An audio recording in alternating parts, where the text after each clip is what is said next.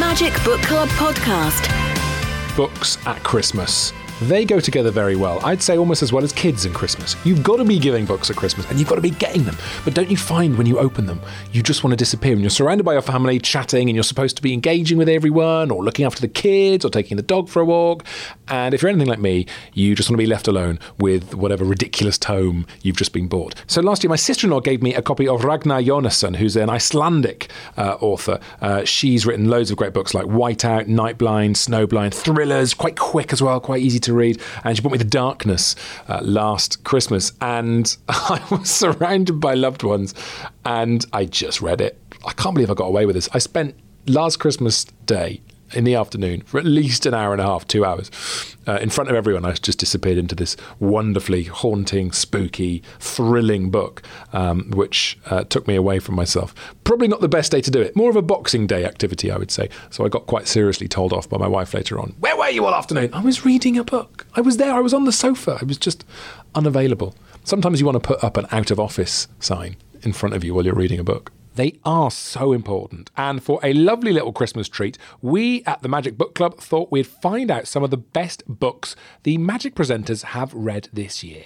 You never know, they might have some gift giving tips. Take it away, Lynn Parsons. I love reading, but in 2019, I didn't get to do so as much as I would normally. However, I did revisit an old favourite. A couple of years ago, I read The Thief Lord by Cornelia Funk and absolutely loved it. Its descriptions of Venice along the way actually encouraged me to book a trip to Venice because I'd never been before. So I read the book again whilst I was in Venice. It's about two brothers, Prosper and Bo. They're orphans, they're on the run from their cruel aunt and uncle, and they hide in an old disused cinema in Venice. They meet and make friends with lots of other homeless children, and there's this extraordinary character called the Thief Lord as well. I'm not going to give away the total plot for you, but comedy comes courtesy of this great private detective who will make you laugh out loud. He's called Victor Getz and he's got a pet tortoise. Now, he's hired by the uncle and aunt that are a little bit evil. Actually, they're a lot evil, but he's not necessarily on their side. As I say, the descriptions of Venice are totally gorgeous, and I dare you to read this book and not then book a trip to Venice. Uh, thoroughly enjoyed it, didn't want it to end, and then when it did, I wanted to buy the film rights, but it turns out that someone had already made a film. The best book I've read this year is something called Extraordinary Insects by Anne Sverdrup Thygeson. I hope that's a, well, I got the Anne right, but the, the surname might be a little bit different. It was a gift from my youngest son, and I read it in a weekend. It is so fascinating. It is all about insects, and yes, they are extraordinary. They work quietly but tirelessly. They give us food. They maintain our ecosystems. They heal our wounds, if you like. And they even digest plastic. And they could also provide us with new solutions to the antibiotics crisis, and they can help in disaster zones. And apparently, Air Force engineers uh, look at them and they, they, they study them and say, how can we make aircraft fly like insects? Charles Darwin said that uh, the brain of an ant was perhaps more marvelous than the brain of man. I didn't really know much about this until I read this book, Weird, Wonderful, and they're the ones who run our world. It's uh, insanely fascinating. Not just the visible insects either. And um, they're not pests, they do amazing things to keep the planet in balance. And most insect colonies are run by the female. And they do the most amazing and the most phenomenal work. Now, we don't see it, we don't hear it, but if they weren't with us, we, I don't think we would survive much longer. The best book that I have read this year is so difficult. What a question, because there's been so many. Uh, I am, it was a real toss up, I think, uh, between three, which was Jojo Moyes, The Giver of Stars, uh, Celia Imrie's A Nice Cup of Tea, um, but also the brilliant Somebody I Used to Know from Wendy Mitchell. Um, I am going to go through oh, I'm going to go through all of them. I don't know. I don't know. I don't know. I love Jojo Moyes and The Giver of Stars. If because I, I kind of knew uh, that if uh, it was anything like any of the other books that Jojo Moyes has written, it would be full of great characters, um, really uh, incredibly dramatic, um, and and it didn't disappoint at all. A little bit different for Jojo. It was uh, set in a very different time um, about a group of women that she had discovered actually existed. They were a small group of women um, in the Appalachian Mountains. Um, at the just before the Civil War in America, and um, and so and they had got together to uh, form a, a team of librarians to to take books out to some of the more remote areas of the area that they lived in to, to families who couldn't read, uh, to teach them how to read, to families that didn't come into town very much. And um, this was an actual group of people that she had discovered through an accidental kind of just, she just fell upon this story in, in, in a library when she was doing some work. Um, and they're a fascinating group of women. And, uh, you know, there was that. So there was, there was all sorts of things in there. These incredible characters. They were all very different in this small band of women, uh, but also set in a time uh, when uh, obviously being a being a being a woman in an, a rural area was uh, was not great wasn't great fun at all there was you know not much to do not not much hope of bettering yourself um, you were all kept um, and uh, so for these women they were pushing geographical boundaries um, sociological boundaries but also personal boundaries um, which always appeals to, to me I think um, and it's an incredible it's an emotional ride it's dramatic uh, you can imagine that it doesn't particularly go well at times. And my favourite bit, I think, is when uh, the, the, the the lead character is thrown in jail uh, and she's pregnant. And there's a hideous moment that she describes so well. And you know, there aren't many books that move me to tears, uh, but this one particular book, this this real crossroads for her um, about being a sort of a pioneer and doing what she knows is is right. Um, and being a mother is so beautifully written and so heartbreaking. Um, and I know that this is going to make. I think there's. I know this is going to make a wonderful film. But read the book first because uh, Jojo writes so well, and uh, I I loved it. I couldn't put it down. I'm also, I just I do want to, but I do want to give a nod to Wendy Mitchell and somebody I used to know because this was really quite um, new and different. And uh, Wendy Mitchell uh, was diagnosed with early onset dementia very young. And uh, she has managed to kind of find a, a, structure to her life to make it bearable and to make her her brain keep ticking as best as it can. And she's written this book about somebody I used to know, which is a little bit of a, a kind of poem and a, a letter to herself. Um, and she came in to talk to us, a remarkable woman, um, about uh, the, the logistical difficulties of writing a book when you can't remember what you did this morning. Your book does go quite a long way to explain mm. actually the reality of the fog that you describe. Mm. And there was one particular um, incident with the shed in the back garden that, oh, that wasn't there. Yeah. Um, and, and that was the first time I'd heard that explained. Can you tell me about yeah. that? Well, our eyes see, but our brain doesn't interpret the information correctly. Yeah. And one morning I came down and my shed had disappeared. All I could see was the concrete base and bizarrely a carpet tile on the top of the shed, on the top of the fence where I assumed they'd levered the shed over. There'd been shed thieves in yeah. the night. Uh, now, if I could have panicked and I could have immediately rung the police. I could have reported this crime. But I have a 30 minute rule to cope with this. And if I see something that really doesn't seem right, okay. I go away and come back after 30 minutes. And if it's still not right, I know that it's probably real.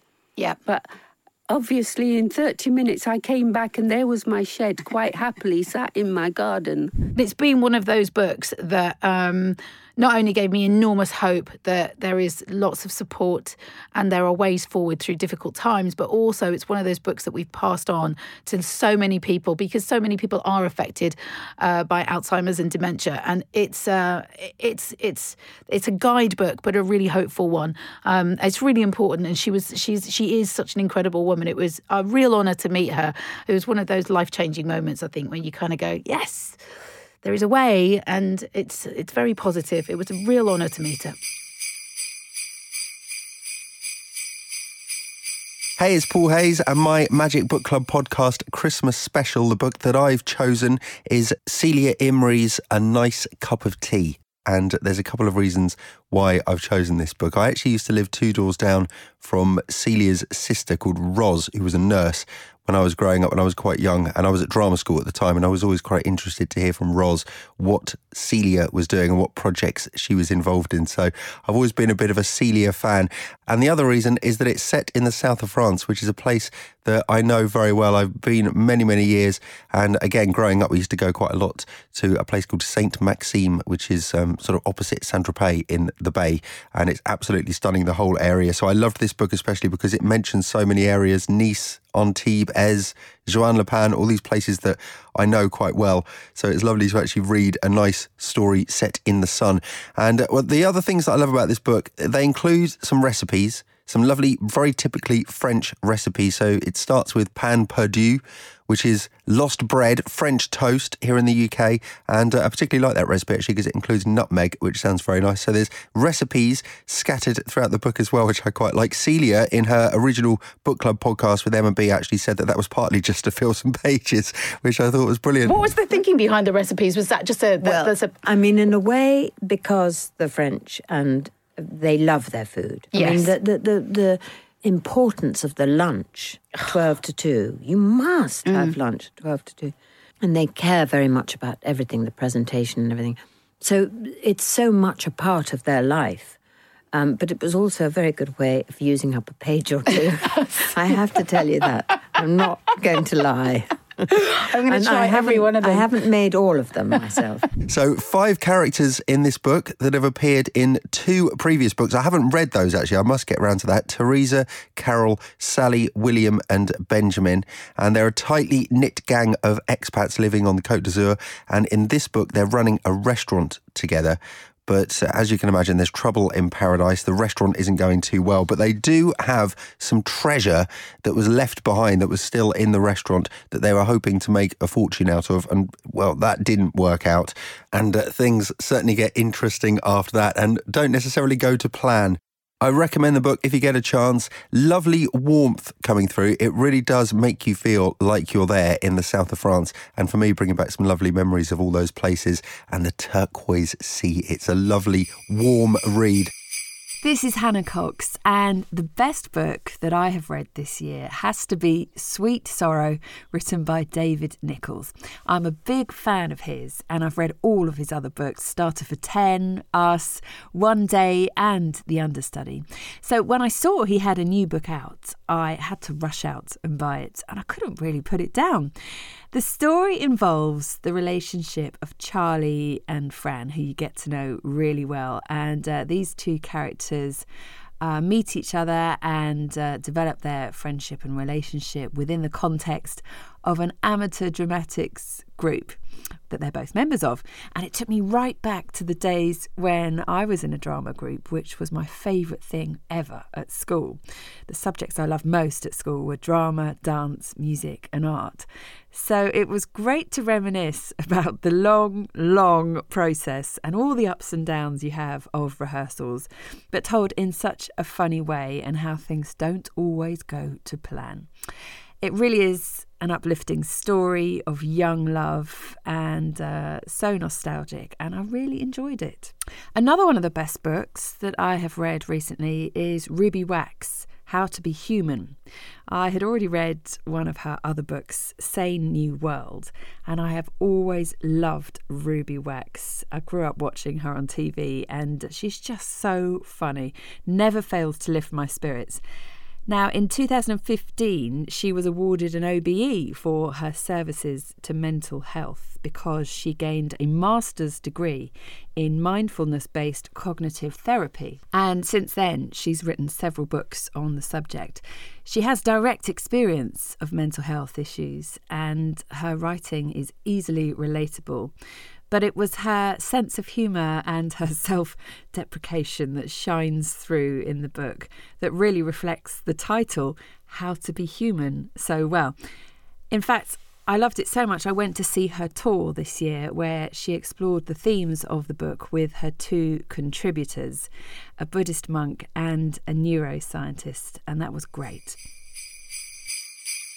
Hi, it's Ronan Keating here from Magic Breakfast, and my favourite book that I've read this year is All the Lights We Cannot See by Anthony Doerr. It's gorgeous book, a real page turner, and, and very emotional read. And the best book I've ever received was um, probably the manual from me, me Land Rover Defender. I just loved it. Hi, it's Harriet Scott from Magic Breakfast here. The best book I've read this year was actually a recommendation from the lovely Tom Price. Jane Harper, The Dry.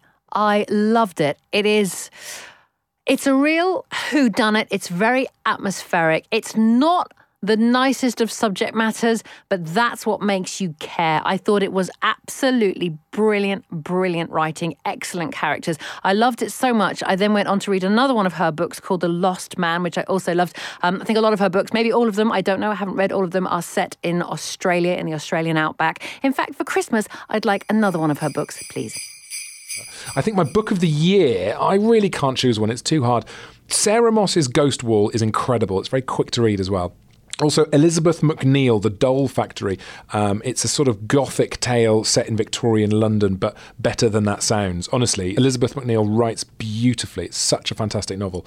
I cannot recommend it enough. A really good read over Christmas and a fabulous Christmas present as well. But my book of the year has to be a wonderful return to the much loved, I think he's becoming a national institution, David Nicholls, uh, who wrote Sweet Sorrow, uh, about the experience of being a teenager in the 90s. So it was very resonant for me, but full of lots of human truths. It wasn't just for uh, teenagers from the 90s like myself. It's uh, a brilliant, funny, insightful, uh, moving story about a boy whose family's breaking up around him. He's leaving school, a really difficult time to cope with loss and trying to connect with people when you're a sort of repressed teenager. It's really interesting. And he is a magnificent writer. And I loved meeting him. It was such a thrill to meet him, such a lovely man. What drew you back to the 90s, first of all? Let's start with that. Why did you want to go back to that decade? Well, I'm not as. Uh, I mean, my 90s was very different from your 90s because I'm so much older. you know, I was I was 16 in uh, 1983, I think. Uh, yeah, 1983, Mm-hmm. and Charlie, the main character, is 16. And I suppose I wanted to avoid writing my own childhood, my own adolescence. Really, I wanted to get away from that. I'd done a bit of that in my first book, Start for 10, and I wanted to write a different world, a different time. I also wanted to write about someone looking back at their their 16th year. And I didn't want it to be a 52 year old. It needed to be someone who was at a different stage of their life. So the book is narrated by a 38 year old looking back at his 16th I mean, that's year. literally how old I am. And it's, I mean, obviously, you know, the experience of any teenager in any decade, there's going to be a lot of consistency, you know, a lot of similarities and all that sort of stuff. Yes, I mean, I worried about it a bit because, you know, I was, um, my experience of 97 was very different, and you want to make sure that you get things right. Um, but you also have to hang on to the idea that the kind of awkwardness and the humiliation and the intensity and the passion and the, the, the, the craziness of being that age are constant. You know, even now in the internet age, that you're still going to have those feelings and those frustrations and those feuds and those crushes, and that that, that will always be the case. My best story, I think, about giving a book as a Christmas present and the response was my son. And he got the book The Tiger Who Came to Tea by Judith Kerr as a Christmas present from my parents, his grandparents, a couple of years ago.